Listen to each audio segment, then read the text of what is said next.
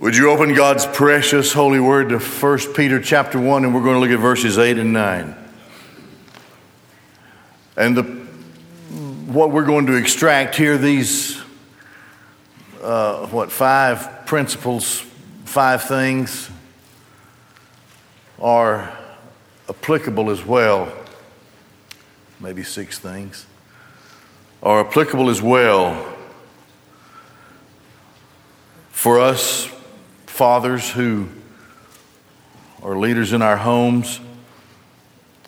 And these are, ba- these are basic tenets of being a Christian, really. And every one of these points should apply to our lives and should also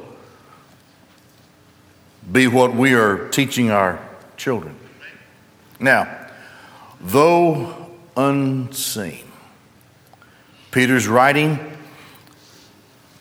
to the scattered elect who are across what we know of as Turkey today. He's writing to give them hope. They are under the persecution of Nero, the horrible Roman Caesar, whose job was to destroy Christianity. They're outcasts in their society, difficult to get work. So they're suffering. But they have hope. They have hope unlike what the world may think it has. So Peter is writing to them about that hope. Now, in verse 7, just to reflect on verse 7 he spoke to them about how they have hope in a future reward. What they are enduring presently will bring a wonderful future reward. But they are suffering in the here and now. We know we have a future, we, we know that time's coming, and maybe by death, maybe by rapture, by resurrection. But what about now? We have hope now. And that hope is built not only on the hope of a future reward, the knowledge of a future reward, but on a present relationship that we have with Jesus Christ. Peter explains that to the uh, believers who are scattered. And so there are six things whom having not seen. Here's the first thing. We are taught in the Bible, he, well, he's writing to people who have never seen Christ. Peter had seen him. There might be a tiny portion of these people, I don't know, but apparently not because he addresses the whole bunch and he says to them, You haven't seen him. You and I are in that uh, same condition today as Christians, much further removed from the physical presence of Christ in the days of his ministry on earth, as recorded in the Gospels, than they were. They were receiving a direct letter from the apostle himself, who many think of as the chief of the apostles. Very important man in Christianity, but they had never seen Christ. And so Peter says, I know you haven't seen him, but that doesn't make you second class Christians. As a matter of fact, it does just the opposite because Christ said, uh, John 20, you remember doubting Thomas? He said, I won't believe. He wasn't there when Jesus came and appeared after his resurrection the first time. I won't believe unless I see him and touch him and feel his wounds on the side and his hands. Well, a little bit later, Jesus appeared and Thomas was there. And he said, Reach forth and touch me. Look at my hands and consider the wound in my side. And he collapsed and said, My Lord and my God. Jesus responded, Thomas, you're blessed because you have seen me and you believe. How much more blessed are those who have never seen me and yet still believe. We're given a very special blessing by Christ. Those of us who have not seen him, because those who haven't seen him in the age of the church are far more than those who did see him physically. We haven't seen him, but that doesn't make us any less of a Christian. And it doesn't mean that who we are in Christ is any less or what we feel in Christ and what we experience in Christ is any less. Jesus prayed in John 17. And after he prayed for his disciples, this was right before they come to arrest him, take him to the cross. Right after he prayed for his disciples, he then prayed for those who would believe through their word. Now, he promised them in John 14 through 16 that the Holy Spirit, would, the Comforter, would come and would bring to remembrance all these things that happened. And the apostles gave to us the foundation, they, they gave to us the, the letters of the New Testament. And so, in that sense, Believers, ever since then, to this day, have believed in Christ through their word, the testimony that they laid in the early days of the church right after the resurrection of Christ.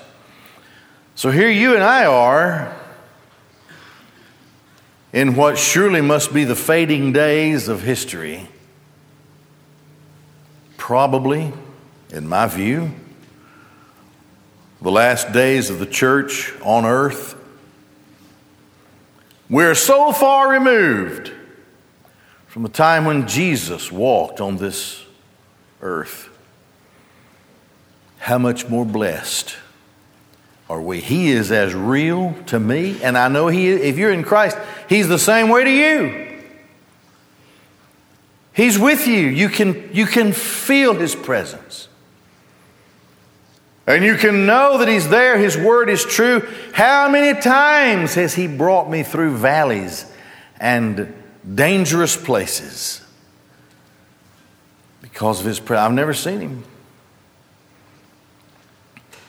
I've never seen Him physically. But I've seen Him in my heart. And I have known that He has been with me all of my life in faith, in my faith in Him. So, first thing that we understand about Christianity is that we know that Jesus Christ is an unseen presence. He is as real to those of us who are in Christ because of the presence of the Holy Spirit, because of the the great effect of the Word of God in our lives because of the hand of God, the work of God, born again, regenerated, we know that Christ is our great King who is coming again to finally establish a rule of righteousness in this world. We know that He's our elder brother in, in the Old Testament. The oldest son would receive the inheritance. But what was written into that was that he would always be the caretaker, and sometimes, if he had to be, even the savior in a, in a temporal sense of his brothers and sisters. So we know that the Bible speaks of Christ as our elder brother. Of course, he is our Savior. He has saved us from the wrath of God. We're saved from God's wrath through our faith because of what He did for us on the cross. He took it on Himself. I know this is true. I've never seen Him physically. but I have sensed his presence such that he was more than real to me. If you are in Christ, you would have that same testimony that he's real. He prayed for me in John 17. Those who had not yet believed, but would believe someday on the word of the New Testament. He prayed for me that the Father would care for me and protect me. And I have lived my Christian life studying and believing the Word and growing stronger and stronger in faith and in my dependence upon Him and in my confidence, though I've not seen Him. He has protected me, He has sustained me, He has carried me through difficult situations that I thought were unsolvable. But He carried me through it. He is an unseen presence if you're in Christ. You understand what I'm talking about. That Jesus Christ, the Son of God, is an unseen presence. And that I have the greater blessing, in a sense, that I've never seen him, and this is what Christ said about it. How much more blessed are those who have never seen? Number two, abiding love. Whom having not seen, you love on that one whom you have not seen or are not seeing. Now, the word love, listen to this, in the present active, that means that it's always there, it never stops. In the Greek text, that word in the it's uh, agapate. It's in that in that in that form of the word, of the verb, it is an unending love. It is always present. Let me tell you something about Christianity. It is first and foremost, now it, it's, it's of course worship and it is of course uh, theological persuasion and growing in the truth of the scriptures. All of that's important, but it is first and foremost a love affair between Christ and his church. Not just collectively, the church, but individually. We are in love with Christ. And the Bible speaks of that love. Back over, I see in John 8, the, the Pharisees were arguing with him, We're the sons of Abraham, so forth and so on. And Jesus said to them, They said, We know the Abraham, we know the Father. Jesus said, Jesus corrected. He said, No.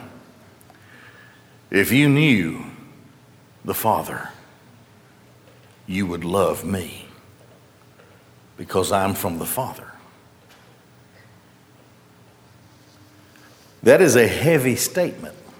Here's what Jesus said You cannot consider yourself a follower of me if you don't love me. Now, this is the agape love. You remember the word up there? It is the self sacrificial highest form of love. The love of God in Christ, and we love Him according to 1 John. We love Him because He first loved us. Paul wrote to the Corinthians in 1 Corinthians, I think, chapter what, 16 or so. He said, If you do not love Christ, you are accursed.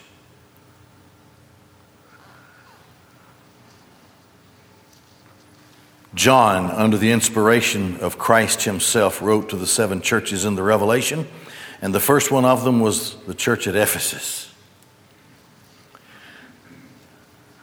Christ goes through this list of things that he appreciated about them.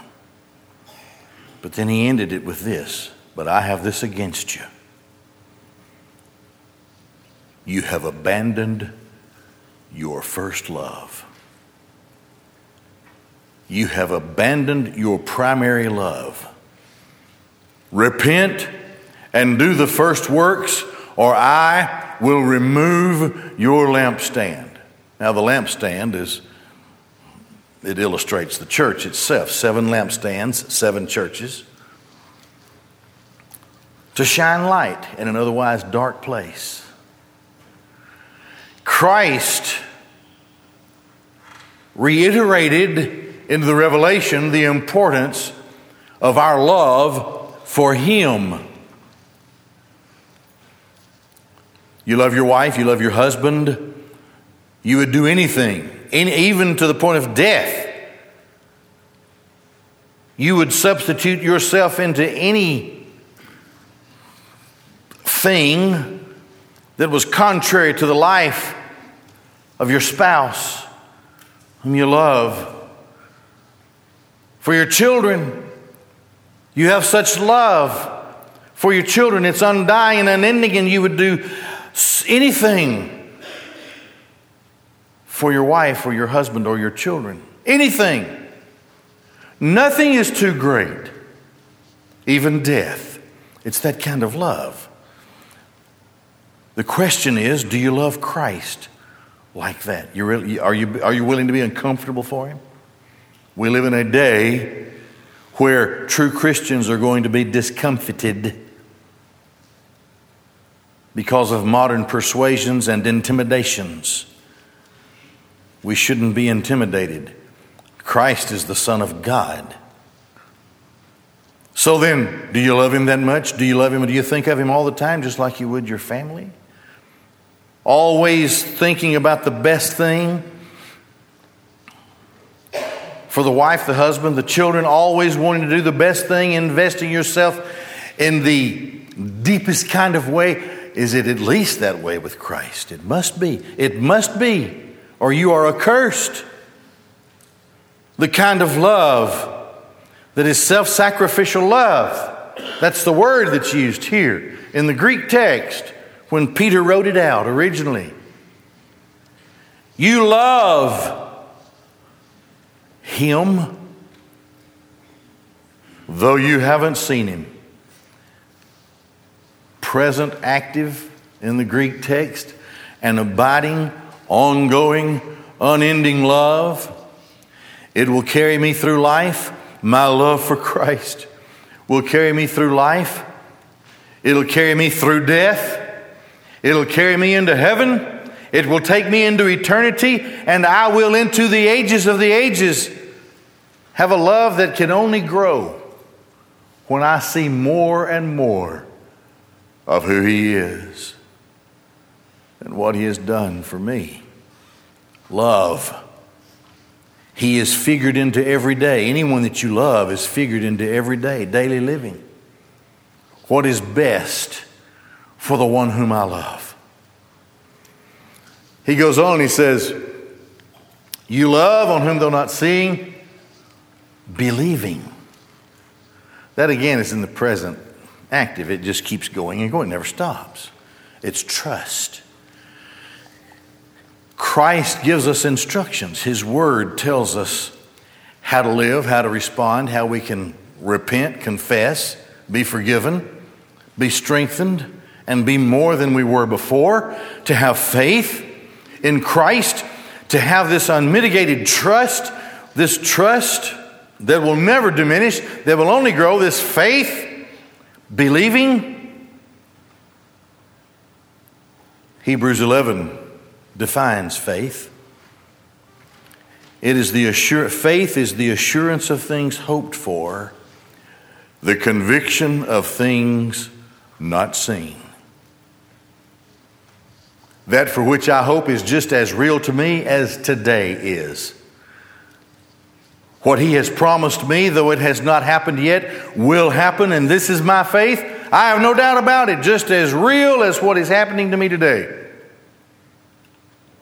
And I am convicted that all who He is and all that He will do and do for me is real, though I don't see it. That's what faith is. This is believing.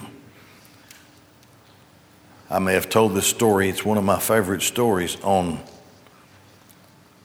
not faith. I was in a quartet. We were headed out to a church close to the Alabama Georgia line. So we got off of a two lane highway onto a broad dirt road and then onto a narrow dirt road headed for this church. We were in a big 4101 bus. We all had our bunk beds and we had all this stuff in there, you know. In the bays below, we had all our equipment, speakers. In those days, man, speakers were would fill the drum room over there. Big, huge things. So we had, oh, let's see. I don't know if you were with us on that one or not. You know, woo! You, you don't remember that one? Okay. a church had a happy lady in it. And she, she really liked fast gospel songs. Um, so we came to a bridge that was about 20 feet, and it was a wooden bridge, had no rails, no cover. It was just, I guess, maybe what, two by six? I don't know. I'm not good at that. Obviously, it was old, it had been traveled, and there was a creek that ran under it. And I don't know what the beams were that held up the cross, but I don't know. Walter was driving the bus. He eased up to the edge of that bridge. Now we're in this big bus. Larry Beck was the guy who sang baritone in our quartet. He said, Larry, he was the one closest to the door. He opened the door. He said, Larry, step out there and walk across that bridge and tell me if this bus is going to make it. Larry hopped off the bus, walked across quickly to the other side, stood around and said, to make it, Walter. Well, come on, get back in the bus. Let's go. No, I'll, I'll just, I'll just get on the bus when you've crossed the bridge. Now, he gave lip service to his faith. You understand that? He really didn't think the bus was going to make it. And so we, you know, went across those planks and we made it to the other. Obviously, I'm here today. We made it to the other side and even back across. No, it's okay. I'm already over here. Just come on and get me. Leave that door open. I'll never forget that he wasn't really truthful about his level of faith and trust in the bus. Well, it's different for the Christian. There is nothing, there is no divide too great, there is no mountain too high, no valley too deep, no, no ocean whose winds and waves are too strong and too high that he will not carry us through. I trust him. I am like Job. That's the first, the first writing author of a, of a Bible book. Job is the oldest, chronologically, the oldest book, Bible. Though he slay me, yet will I trust him.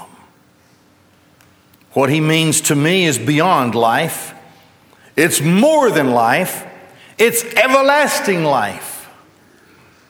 This is our belief, our faith.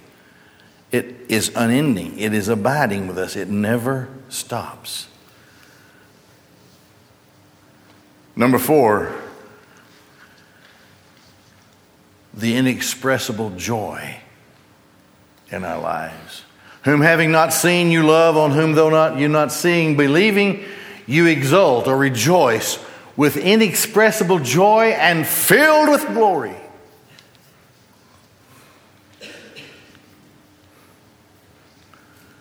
We were speaking of that same night, we made it to the church. And there was a little lady about five nothing, four eleven. Were you, you weren't there? Well, I'll be. You missed it. She weighed about 80 pounds, maybe, or 75. But she made more noise than 10 other people. She was happy. Happy. And her thing was to run around and find a victim. and she would leap, I'm not kidding you, she would leap in the air and land in your lap and go, woo! So we all put, you know, all the women are putting their purses in their laps, and I had hymnals in my lap. you didn't want to be a victim. There is an inexpressible joy. We can't explain it. What is the best thing that I can do? I can say, you know, here's what I've learned through the years as a Christian, reading the Bible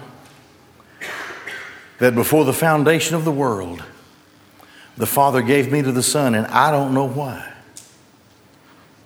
And He wrote my name in the Lamb's Book of Life before the foundation, before there were blueprints, before there was time and space, in a, in a realm that I cannot understand and probably will never understand. It's the place of God.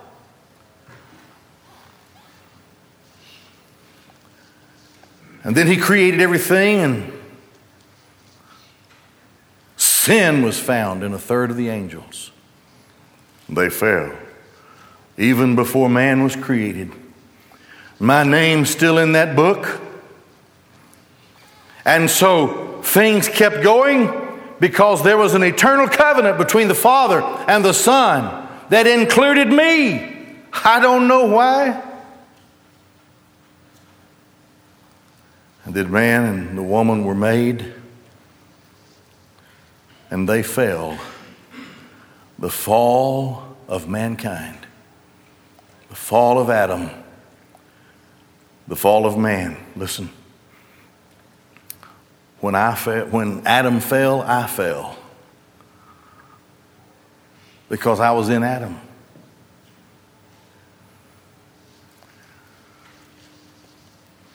But that did not in any way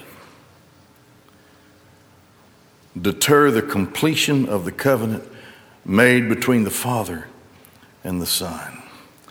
Because in the due course of time he was made in the fashion of a man, born of woman in due season.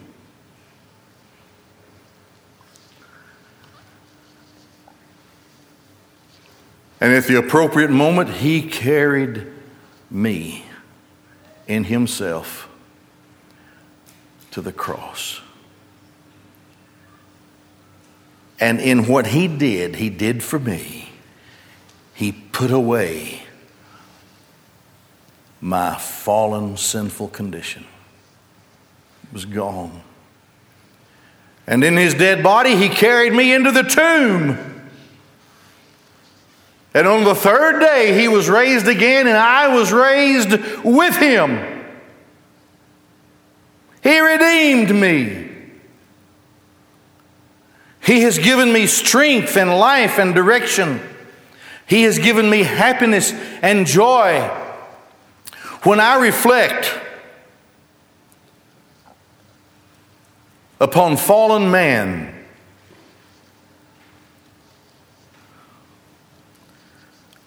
and the final judgment that will fall upon those who are unrepentant. And note that they are cast into the lake of fire finally, forever, there to be tormented forever and ever and ever. According to the Bible. But I have been chosen and even redeemed, that I might live with him forever. I go to prepare a place for you. He said that to me. And if I go and prepare a place for you, I will come again and receive you to myself so that where I am, there you may be also.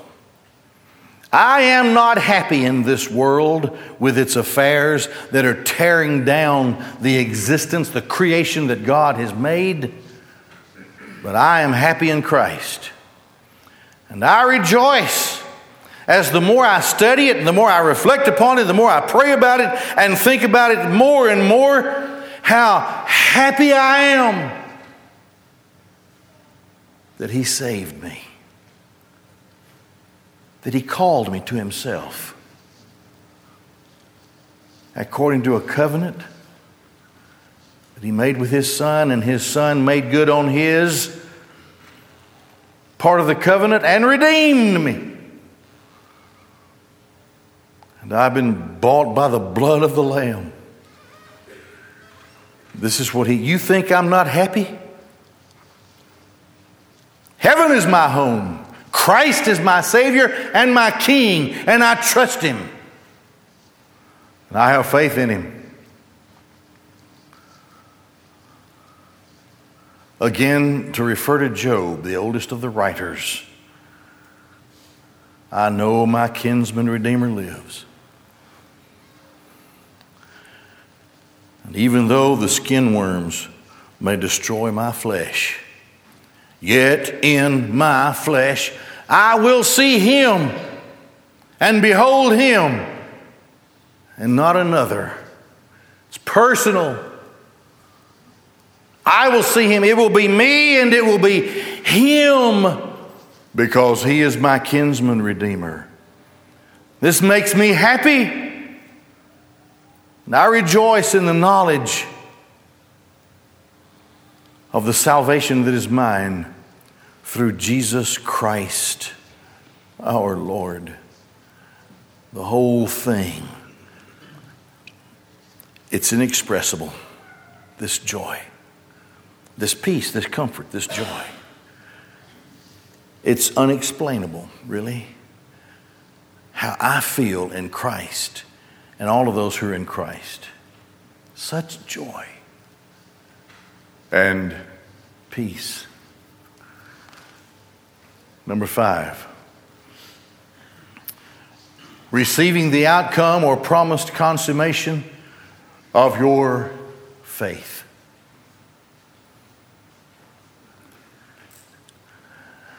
Assurance. Blessed assurance. This I know will come to pass. I'm headed for it. The road is rough and rocky. And the farther I go in life, the more I realize how much difficulty it is to face this world as a Christian. That will only worsen until the return of Christ. But I have this assurance I was saved, I was sanctified, I'm being saved, and I shall be saved the final salvation of my soul. And in this, I have blessed assurance.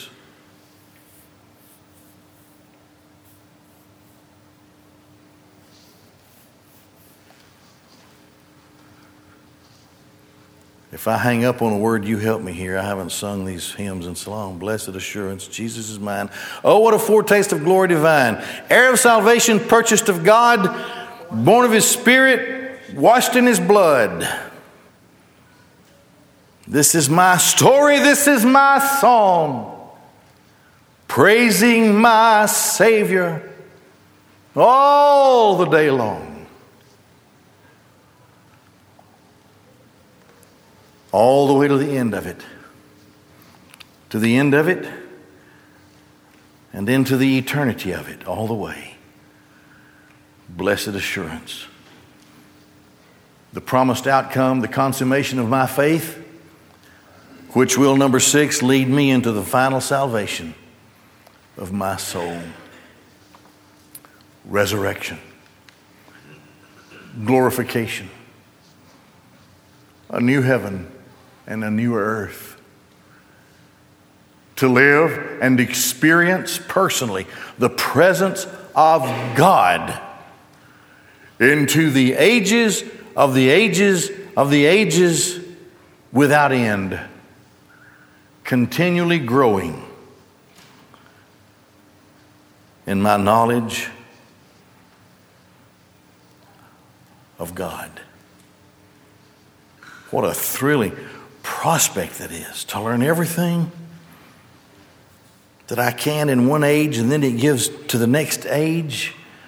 You know, the, the, the, Greek word is used in the plural, so there's age after age after age in eternity. And just when I have completed and fulfilled my existence in that one, then lo, he gives to us a new age. We're birth, same new heaven, new earth, don't get me wrong. It's just the growth of who we are, and it never stops. It never stops. The joy becomes exponentially greater. I will have joy then that I cannot understand now, and it will grow and grow. Whom having not seen, you loved, on whom now, though not seeing, believing. You rejoice with inexpressible joy, filled with glory, receiving the promised consummation of your faith, final salvation of your souls. They were suffering there in that region called Turkey, that we call Turkey today. They were poor, and they didn't know what to expect. Of course, they were encouraged by the thought of final reward, but now they can be uh, encouraged because of a present relationship that we have with Jesus Christ, who is with us though unseen. Would you bow your heads and close your eyes? Jesus Christ is the Son of God, and He came into this world to save sinners.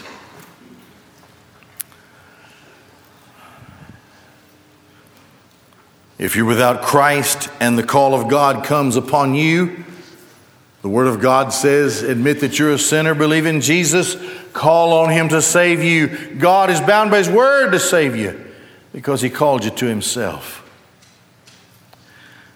On the way out of this room, you'll see deacons and wives standing in the doorways of rooms just across the hall. They are there to pray with you and to help you understand and to see the salvation that is in Christ. Maybe you're here and God needs you to come be a part of Shiloh. They are prepared to help you with that as well. So now, prayerfully, would you stand all over this room and we'll be dismissed in prayer.